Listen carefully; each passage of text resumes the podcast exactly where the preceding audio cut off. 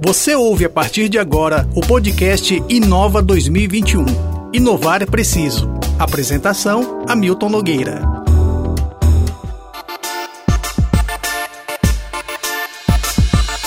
Olá, estamos no ar mais uma vez, como acontece todas as quartas-feiras, sempre às 17h30, a gente está no ar com a live do Povo Tecnologia. Toda quarta-feira a gente tem esse compromisso de debater, discutir e levar você aspectos de, de, de tecnologia é, com o máximo de didatismo, com o máximo de, de, de associação ao dia a dia, à vida é, cotidiana da gente, com menos tecnicismo e mais influência no que a gente percebe, no que a gente precisa para viver.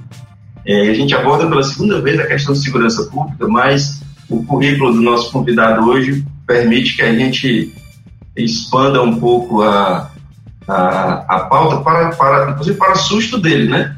Quando eu disse que ia conversar sobre outras coisas. E nós estamos aqui o, com o prazer, prazer de receber Elano Nogueira, que não é meu parente, ninguém pode acusar de nepotismo, que é superintendente de pesquisa e estratégia da Secretaria de Segurança Pública e Defesa Social do Ceará, nossa Secretaria de Segurança, com um aspecto mais amplo de atuação, e você vai entender o porquê. O Elano foi perito criminal da Polícia Federal na área de combate aos crimes cibernéticos e foi o primeiro brasileiro a ser diretor mundial da Polícia Forense da Interpol. Ele vai nos explicar a envergadura dessa, desse trabalho, principalmente em épocas de, de problemas de crimes, né? não é problema, é crime cibernético, que vai do, do pequeno roubo de, de credenciais até grandes espionagens, que a gente vai conversar também. Elano, imenso prazer recebê-lo Seja muito bem-vindo aqui ao Povo Tecnologia. Primeiramente, eu muito obrigado aí pelo convite. Fico muito feliz em debater esse tema de tecnologia, afinal de contas, é a área de atuação em que eu venho trabalhando e dando aula também há muito tempo, né? Lá na Secretaria de Segurança Pública, nós temos uma superintendência, para quem não sabe, a superintendência de Pesquisa e Estratégia de Segurança Pública, a SUPESP. O que é interessante lá nessa SUPESP? Porque lá, pessoal, nós desenvolvemos tecnologia de ponta, não é tecnologia de rotina, como muitas pessoas poderiam imaginar. Lá nós pegamos o estado da arte que existe no mundo todo em relação a pesquisas científicas e aplicamos diretamente para solucionar os problemas que existem no dia a dia da segurança pública como a Milton falou muito bem, né? É, é tentar colocar na prática, né, de forma mais é, aplicada possível, aqueles conhecimentos que você obtém na universidade, com os professores, né, e os projetos de pesquisa, colocar na prática para ajudar, no caso da segurança pública, a reduzir a criminalidade e prevenir a violência. Ela dá um exemplo bem bem pragmático, bem cotidiano, mas eu não queria que você falasse de espia. E eu vou lhes explicar o porquê. A gente convidou, a gente teve com o Sandro Caron há cerca de três semanas e a gente conversou muito bem sobre esse tema. Mas eu, eu tá. queria é, é, coisas que o cearense não sabe que existe. Tá ótimo. Excelente pergunta. É, o SPIA realmente, é só para dizer, o SPIA já tem uma geração futura, ou seja, mais avançada que o espia. Só para vocês ficarem sabendo que nós já temos. Vai entrar em produção ainda. Não, já está funcionando, que é o é. Agilis, já foi lançado, inclusive. Foi ah, lançado sim, algumas, algumas, semanas atrás, que é o Agilis, que é superior ao espia em termos de tecnologia. Mas tirando essa parte de monitoramento de lado, que você perguntou muito bem, Nando, vamos ver as tecnologias que muita gente, o, cearense não sabe. Vamos começar pelos dados, né? já que você falou da ciência de dados. E realmente, as pessoas acham que nós trabalhamos aqui ainda em planilha de Excel, pegando dados, uhum. fazendo cálculo na mão, com calculadora, isso já não existe mais. Nós temos, uhum. só para vocês terem uma ideia, vou dar aqui para você que é ouvinte e está aí no, nas redes sociais, no YouTube aí, você pode, por exemplo, eu quero saber no Ceará como é que estão os homicídios ou então os crimes violentos letais intencionais num período determinado, tá certo? Em determinada região de Fortaleza. Será que eu tenho que fazer uma pesquisa, uma consulta dessa para o superintendente, mandar fazer um ofício, entrar, pedir informação? Não, está tudo online. Você entra no site da Supers, você, qualquer cidadão, você vai lá, puxa vários e vários dados estatísticos em tempo real e ele já monta o gráfico para vocês. Já faz todo o analítico, né, com, os, com as barras e, e gráficos necessários para ajudar até a interpretar aquele dado. Elano, então isso vai me ajudar, no, por exemplo, se eu sou estudante, vai ajudar no meu TCC, no meu mestrado, no meu doutorado, vai. Né? Já é a primeira tecnologia que está disponível, chamada painel dinâmico, que nós lançamos agora em maio. Verdade, eu vou te pedir licença, Oi. eu vou te pedir licença, só para fazer um parênteses, que é o seguinte, é, gestão pública com transparência é a gestão pública que tende a funcionar. Porque é doloroso para o gestor, porque ele é cobrado demais quando tem números ruins, mas é justamente essa cobrança que faz com que a gestão se mova para resolver. Então, é preciso coragem, ousadia e para colocar transparência no ar. Por isso a importância do, desse tipo de, de, de, mecanismo. Pode continuar, por favor. É, é, Hamilton, bem colocadas as suas palavras, viu, mais uma vez, é, porque muitas pessoas acham que por ser um órgão público, naquela visão ultrapassada, né, que fica tudo escondido, é sigiloso, ainda mais que a segurança pública. Pessoal, nós temos aí leis, né, como a LAI, a Lei de Acesso à Informação, LGPD, Lei Geral de Proteção de Dados, que nos permite divulgar vários uma gama imensa de dados. Né? E nós lançamos em maio, no aniversário da Supesp, a Supesp é um órgão novo, só tem três anos, e começou realmente a funcionar a todo vapor alguns meses atrás, quando a gente conseguiu realmente implantar toda a metodologia que a gente queria. Então, temos agora no site da Supes, com esse painel dinâmico, você parametriza tudo, que é isso que o Hamilton falou muito bem, a transparência. Isso tem até um nome. Se você for lá na lei, você vai contar o nome disso, é transparência ativa. Que é aquela transparência que não precisa o cidadão requerer isso formalmente. Ela já está disponível para vocês. É porque a LAI ela é um mecanismo sofisticado que dá trabalho, para você saber como é que você usa a LAI para pedir. Então, estando ali ao, ao alcance de, do, da internet, isso é muito mais eficaz, né? é muito mais cidadão, muito mais cidadão, perdão. Exatamente. Perfeito. Isso é, é uma das tecnologias que já está desenvolvida. Vou dizer outra. Você estava falando do vídeo monitoramento, mas o que é que você acha, de repente, o gestor, ali o comandante da PM, ou o diretor da Polícia Civil, o chefe da Delegacia da Polícia Civil, de repente você falou das câmeras de monitoramento, mas é interessante eu saber onde estão meus veículos, onde estão posicionadas essas câmeras, fazer uma, uma análise do que as câmeras estão me dando. E já temos outro sistema aí, além do Agilis, que é o S-Portal, que nesse vai nos ajudar ao gestor a ver essa parte de monitoramento. Terminando essa parte de monitoramento, vamos agora para um sistema bem interessante, que esse aqui é o, é o que eu chamo de o carro-chefe da SUPESP, né? É o sistema que ele faz a mancha criminal. Olha que coisa interessante. Será que nós temos tecnologia suficiente para dizer o tipo de crime que está ocorrendo no Ceará ou em Fortaleza, o horário que está ocorrendo e o dia da semana onde tem mais incidência daquele crime? Nós temos tecnologia para isso. E não precisa ficar levando, buscando nos papéis, nem buscando em planilha do Excel. Nós temos um programa chamado Status, né? O que é que ele vai pegar? Ele vai entrar nos outros sistemas que já existem, é um sistema com inteligência artificial e ciência de dados, que ele vai minerar os dados e preparar a mancha criminal. O que é a mancha criminal? Ora, pessoal, um determinado tipo de crime, ele não ocorre uniformemente em todo o Estado. Ah, Lando, vamos supor, crime de violento, né? violento que envolve morte, né? que é o CV ali, que eu chamo crime violento, letal, intencional. Aí tem homicídio, feminicídio, lesão corporal seguida de morte. Esses crimes são os crimes mais é, danosos, né? Mas será que ele ocorre uniformemente em todo o estado? Claro que não. Em toda a fortaleza também não. E mesmo no bairro perigoso, ele ocorre em todo o bairro? Também não. Seria interessante eu, como gestor, colocar minhas forças, meus efetivos policiais, seja da Polícia Civil, seja da Polícia Militar, seja do Bombeiro, no dia certo, na hora certa, no local certo. E esse programa Estado faz exatamente isso. Ele verifica as, todas as ocorrências dos nossos sistemas, monta a chamada mancha de calor, que é o hotspot né, em inglês, e ele vai montar ali graficamente né, umas manchas, quanto mais vermelha, maior a densidade daquele tipo de crime que está sendo investigado. e ele vai montar um polígono, que é mais ou menos um micro território de 2 a 3 quilômetros, aonde há maior incidência daquele crime. Então acabou o achismo. Não é o que eu acho. Mas, eu... Diga. Isso, isso é com base em BO ou com base também no que as câmeras veem? Porque, assim, esse dado ele só é íntegro se a, o, o, o, BO for feito com eficácia e for feito, o que aí demanda uma ação humana. Aí tem duas coisas. Boa pergunta. Não é só no BO. O 190, quando você liga, fica registrado.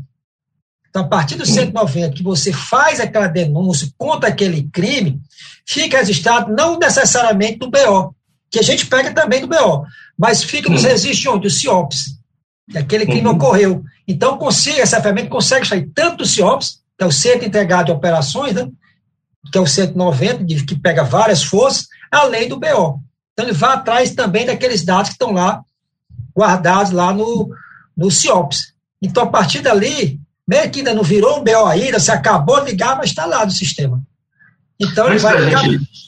Pode continuar. Pois não, pode não, termine. Não, aí só para terminar essa questão do Estado, o que ele vai fazer? Ele vai montar essa mancha de calor, quanto mais é, densa, nessa para esse tipo de crime, vai estar tá mais escura a mancha, normalmente escolhe um tom vermelho para mostrar onde é que tem mais mancha. Vamos dar um exemplo. Ah, será que no bairro onde eu moro é todo o bairro que está ruim? Não, é dessa ponte. Mas em que dia?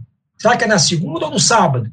Então, esse programa vai dizer onde é o micro território, o dia da semana onde tem maior incidência, e ainda diz o horário onde tem mais ocorrência daquele crime.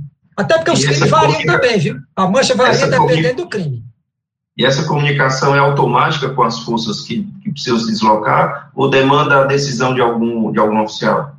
Não, aí demanda a decisão do oficial. Ele vai ter, ele tem acesso ao sistema para buscar a mancha e demandar as forças dele. Aí o ser humano é que é o tomador de decisão, né? A ferramenta, o ser humano sempre vai ter aquele poder de tomar a decisão. Por mais que tenha inteligência artificial, ela vai buscar essa gama de conhecimentos, minerar dados, cruzar dados, correlacionar, mas na hora de tomar a decisão, é o ser humano. É o gestor que vai escolher. Esse humano. É, ou seja, você tem uma quantidade imensa de dados, o data lake, ou uma, uma, uma quantidade fabulosa, e você tem que extrair dali informação, porque se você não fizesse a extração com inteligência, com eficácia, você não consegue efetivar em resultado de trabalho. E aí nós entramos numa área, num assunto que a população precisa saber que existe imensa carência de gente especializada que é da ciência de dados. Eu queria que você falasse sobre a sua formação, Helena. Perfeito. É, eu tenho algumas formações bem variadas, mas eu sou da área de tecnologia, sou, comecei com bacharelado em computação, depois fiz matemática, mas depois fiz mestrado em informática, depois fiz doutorado né, na Inglaterra e depois fiz pós-doutorado na Inglaterra.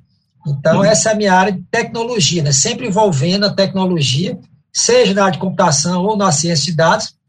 E a partir daí, eu comecei a dar aula. Até antes de entrar na segurança pública, eu era professor. Eu fui professor aqui da uhum. UES, fui professor da Federal, fui professor da Unifor. Depois eu entrei na Polícia Federal, então fui para outros estados. Aí fui professor do, da Federal do Rio Grande. E, é, mas sempre tentando ali manter o conhecimento e dando aula quando possível. Então, é, você falou um negócio interessante, que a necessidade e carência de gente dessa área, principalmente agora, porque as uhum. tecnologias evoluíram, principalmente a inteligência artificial e a acidência de dados, que é a estatística aplicada, né? E realmente carece muitos profissionais. Inclusive, eu, até pouco tempo eu estava dando aula no, no, mestrado e doutorado na Inglaterra, uma professora na Inglaterra, eu dava aula exatamente de cibernética forense, né, que é a investigação cibernética, e segurança cibernética. Então, lá no hum. mestrado e doutorado, eu vi a necessidade na Inglaterra de profissionais capacitados nessa área, o tempo todo, formando várias turmas, né, porque precisa. E no Brasil, então, aí que a carência, eu acredito que seja maior ainda. A, a, a ciência de dados, a, da forma como a gente está entendendo que o mercado necessita, é absolutamente novo no Brasil, principalmente no Nordeste, absolutamente novo. No, na Inglaterra, sem dúvida nenhuma, maturidade econômica e social maior é, deve ter surgido antes. Mas quando você fazia o seu doutorado, a ciência de dados já era popularizada lá? Não, ela estava como ela estava. Né? estava começando, estou falando aí 2015, mais ou menos. Né? Quer dizer, até é, mesmo na Inglaterra não é tão, tão, tão, porque o, não é tão antigo assim. É, o boom da ciência ou seja, aquela explosão da ciência surgiu em paralelo com a inteligência artificial e a, o avanço da inteligência artificial. Porque a ciência de dados é estatística, já existe há, há milênios. Só a questão da necessidade é porque ela é aplicada. Aplicada uhum. agora a, a solucionar problemas com a grande, imensa quantidade de dados que não existia antigamente. Antigamente você não tinha o Big Data.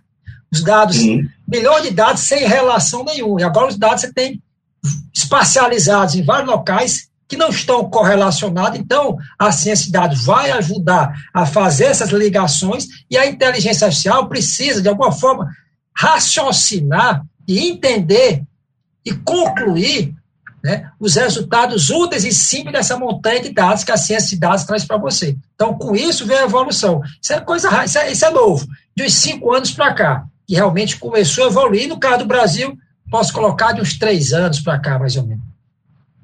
O que, que você diria, que caminho você sugeriria a um jovem que, que se sente atraído pela ciência de dados e que quer trilhar um caminho? O que, que ele deve percorrer? É, caminho natural, se der percorrer, é a universidade. Né? Eu acredito que a universidade é o celeiro do conhecimento.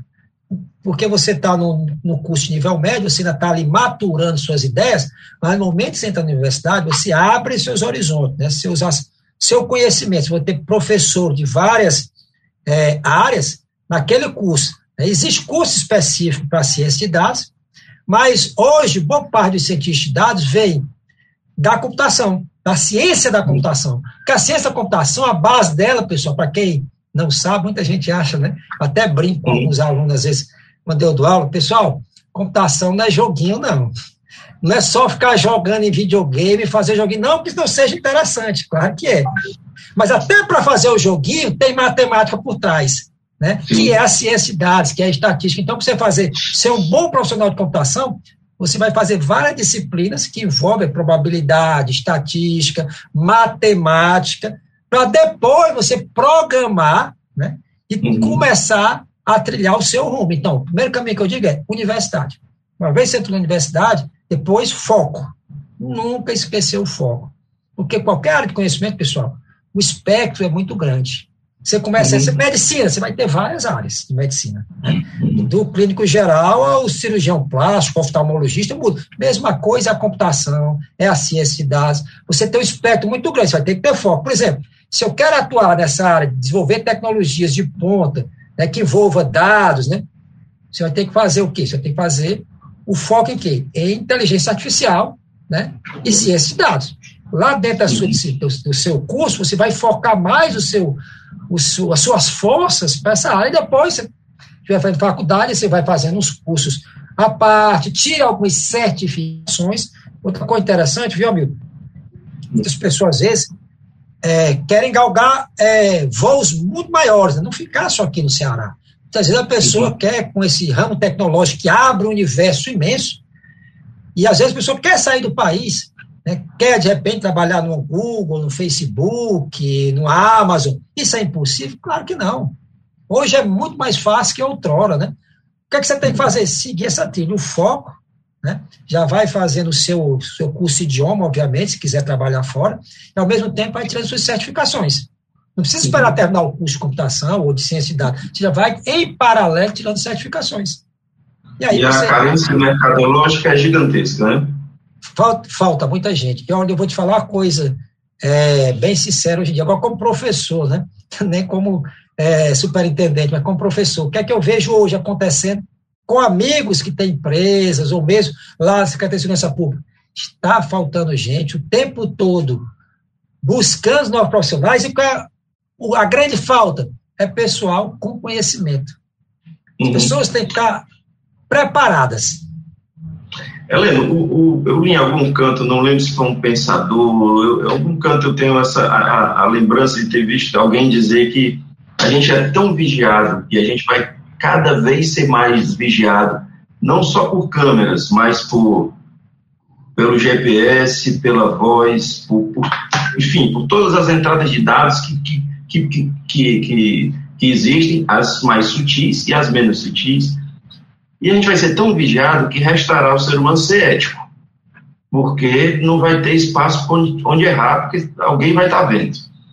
É, o, o, você acredita que essa, essa, essa imensa, essa imensa ferramental de observação do motorista, do pedestre, qual, qual é o limite disso? Em que momento é que vai ser impossível cometer um crime, uma, um, qualquer que não que, que, que a polícia não seja avisada antes mesmo do cidadão poder querer registrar algo? É uma pergunta muito boa. Os países mais envolvidos, vamos pegar aqui o exemplo da Inglaterra, né? E você tem monitoramento de tudo. Você saiu da sua porta da sua casa, você já tem câmera espalhada em todo local. E como você falou muito bem, então já começa aí o vídeo de monitoramento das pessoas. Mas, hoje em dia, pessoal, você usa o celular, você até mostrou seu celular aí, gostei da ideia. Porque o seu celular, pessoal, ele resiste a tudo. Se você tiver com o seu GPS ligado, então, a Google sabe o seu passo a passo todo. E pessoas que sabem utilizar os programas para buscar esses dados da Google, por exemplo, vai saber o seu itinerário, o seu dia a dia. Se você estiver fazendo alguma coisa errada, né, de repente você está fazendo algo que não devia, seja qual for a situação, né, uhum. vai estar tá lá a sua rota né, sendo traçada por esse programa que está aí. Você tem o Google Maps, você diz, ah, mas eu desliguei o Google Maps. Sim, mas a Google está rastreando, você passou o GPS, está ligado.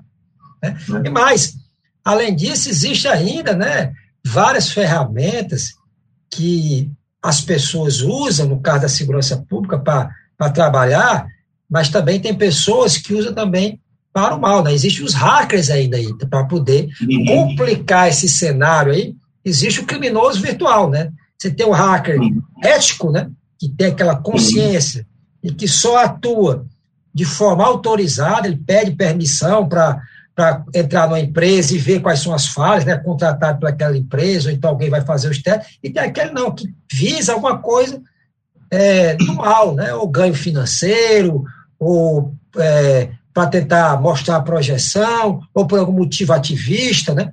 Então, tem a questão dos hackers ainda que desenvolve tecnologias aí do lado obscuro aí do, da força, né? É. Ela conta para a gente a sua chegada na Interpol. Como foi isso? O que, que você fazia lá? Tá.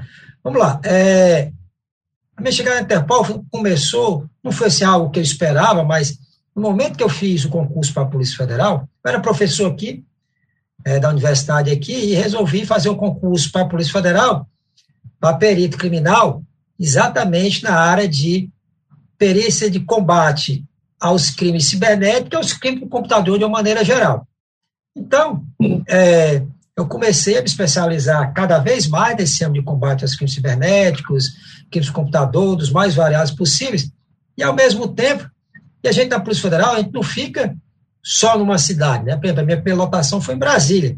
Então, você vai solucionando muitos casos, vai ficando conhecido pelo seu trabalho, em determinado momento, aconteceu que eu tinha acabado de retornar para o Ceará, né, eu tinha sido removido para o Ceará, isso alguns, alguns anos e anos atrás, e eu recebi, o pessoal sabia que eu queria fazer meu doutorado e já tinha tentado algumas vezes, mas não tinha, não tinha possibilidade de me liberar, mas sabia que eu falava vários idiomas, né? Inglês, francês, espanhol, né? Tinha fluência nesse, nesse idioma e que eu tinha um conhecimento de computação, mas mesmo assim eu tinha um profundo conhecimento de perícia como tudo. Até porque eu era o chefe da perícia aqui no Ceará. Então, cuidar não só da perícia que do computador, eu cuidar da perícia de todas as áreas, engenharia, contabilidade, eu era o chefe da perícia. E lá na Interpol surgiu uma vaga que era para diretor, a primeira vez que a gente ia se candidatar, para diretor da Polícia Forense, que é gerenciar essa questão da ciência, mais uma vez a ciência aí, né? A polícia científica, né? Ou seja, você gerenciar a cooperação entre 190 países, né? Lá da sede, lá da França. Então, a Polícia Federal me fez o convite para poder concorrer. Né? Na vaga não era do Brasil, não. só tinha uma vaga, né? E como eu sempre digo, eu só sou um, para que, que eu quero mais uma, mais uma vaga, né? Então, é, fui fazendo as provas, né, com gente do mundo todo, e no final eu tive sucesso e tirei o primeiro lugar.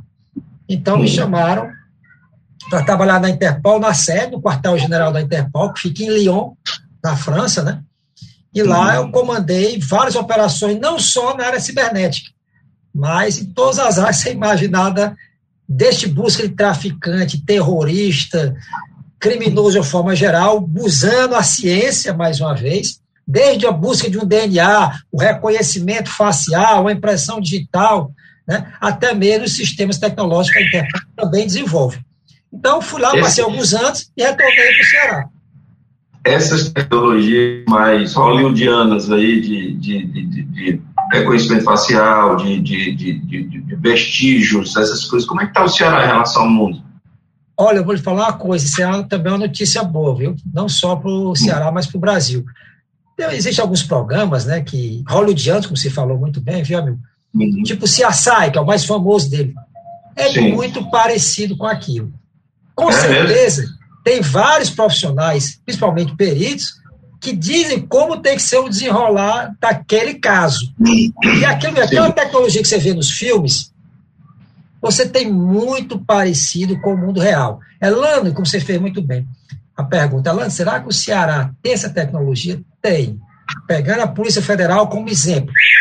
Drogas.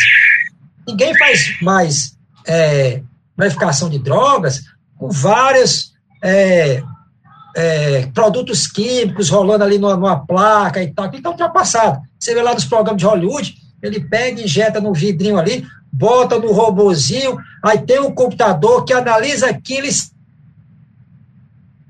Maconha, aqui tem LSD, aqui tem crack. Ela tem isso? Tem, e é desse jeito mesmo. É dessa forma. O perito de química vai lá e olha aqueles gráficos, não tem mais ficar correndo ah, os vários reagentes para ver qual é o resultado. O computador já faz isso. Até um equipamento chamado cromatógrafo, é o cromatógrafo gasoso com espectrômetro de massa. Como é que eu sei isso? Eu gerenciei a, a perícia do mundo todo. Simples assim. E o Ceará tem isso? Tem. Tanto a PFOS aqui tem, pra você ter ideia, a Polícia Civil aqui, desculpa, a PFOS agora é órgão autônomo. A Polícia tá. Civil no caso, tem, não tem, porque saiu o PFOS da Polícia Civil, mas a PFOS, que é ligada à Secretaria de Segurança Pública, é uma vinculada super importante, ela tem esse, vários desse, tem não, tem vários desse equipamento. E está adquirindo uhum. mais, porque a, a, casuística é grande. Antigamente era muito limitada a tecnologia, porque era difícil. Né? O produto era muito caro, mas como você conhece muito bem, e quem é da área, sabe que a tecnologia, com o passar do tempo, o que acontece? Ela fica mais barata. Sim. Né? Então, aquele produto que custava milhões e milhões e milhões, hoje talvez custe um milhão, 500 mil, aquele super equipamento que só o FBI tinha, acabou-se. Ceará tem, aqui na Polícia Federal tem, na Polícia, na PFOS tem, todos os estados e têm. E se a gente comparar o Ceará com o restante do Brasil? Porque eu tenho um pensamento de que se o Ceará tiver avançar muito nessas questões tecnológicas, no entanto, outras regiões do, do Brasil não avançaram, há uma migração do crime. Então, o, o, o que importa é que haja uma polícia nacional forte, uma política nacional de polícia forte, e não ilhas isoladas de excelência. Perfeito. É, isso aí tem a ver também, viu, o que você falou aí, com a migração do crime, né? às vezes até a transnacionalidade do crime, principalmente o crime cibernético. Mas voltando aqui, por exemplo, do Ceará, o crime, às vezes, o pessoal envolve vários estados, então, às vezes, o, crime migra de um local para outro, de um estado para outro, de uma região para outra. E esse é o papel do Ministério da Justiça.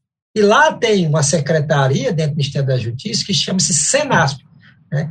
que é a Secretaria Nacional de Segurança Pública, que ela tem a função exatamente de integrar todas as secretarias de segurança pública em termos de equipamentos e principalmente tecnologias.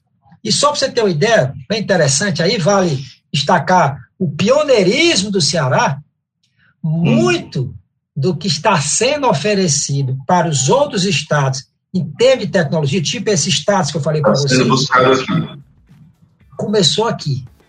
Exatamente onde? Na SUPESP, esse órgão onde eu sou superintendente. Começou aqui em parceria com o UFC e a FUCAP, né? pegando as mentes brilhantes das universidades para desenvolver algo aplicado. Então, uhum. essa integração já está começando a ser feita. Espero que desenvolva. Lembrando que o Ministério da Justiça é um órgão que muda né, com uma certa frequência. O ministro da Justiça, só no, nesse, nesse governo, mudou umas três ou quatro vezes, mudando três vezes. Né? Então, isso ah, vai dar uma algo que tivesse uma continuidade. Né? Você ouviu o podcast Inova 2021. Inovar é preciso, com Hamilton Nogueira. Apoio Aspec Informática, Odesk, Wirelink e Via e Instituto Atlântico. Patrocínio Mobius Labs Soluções e Urbis. Realização O Povo.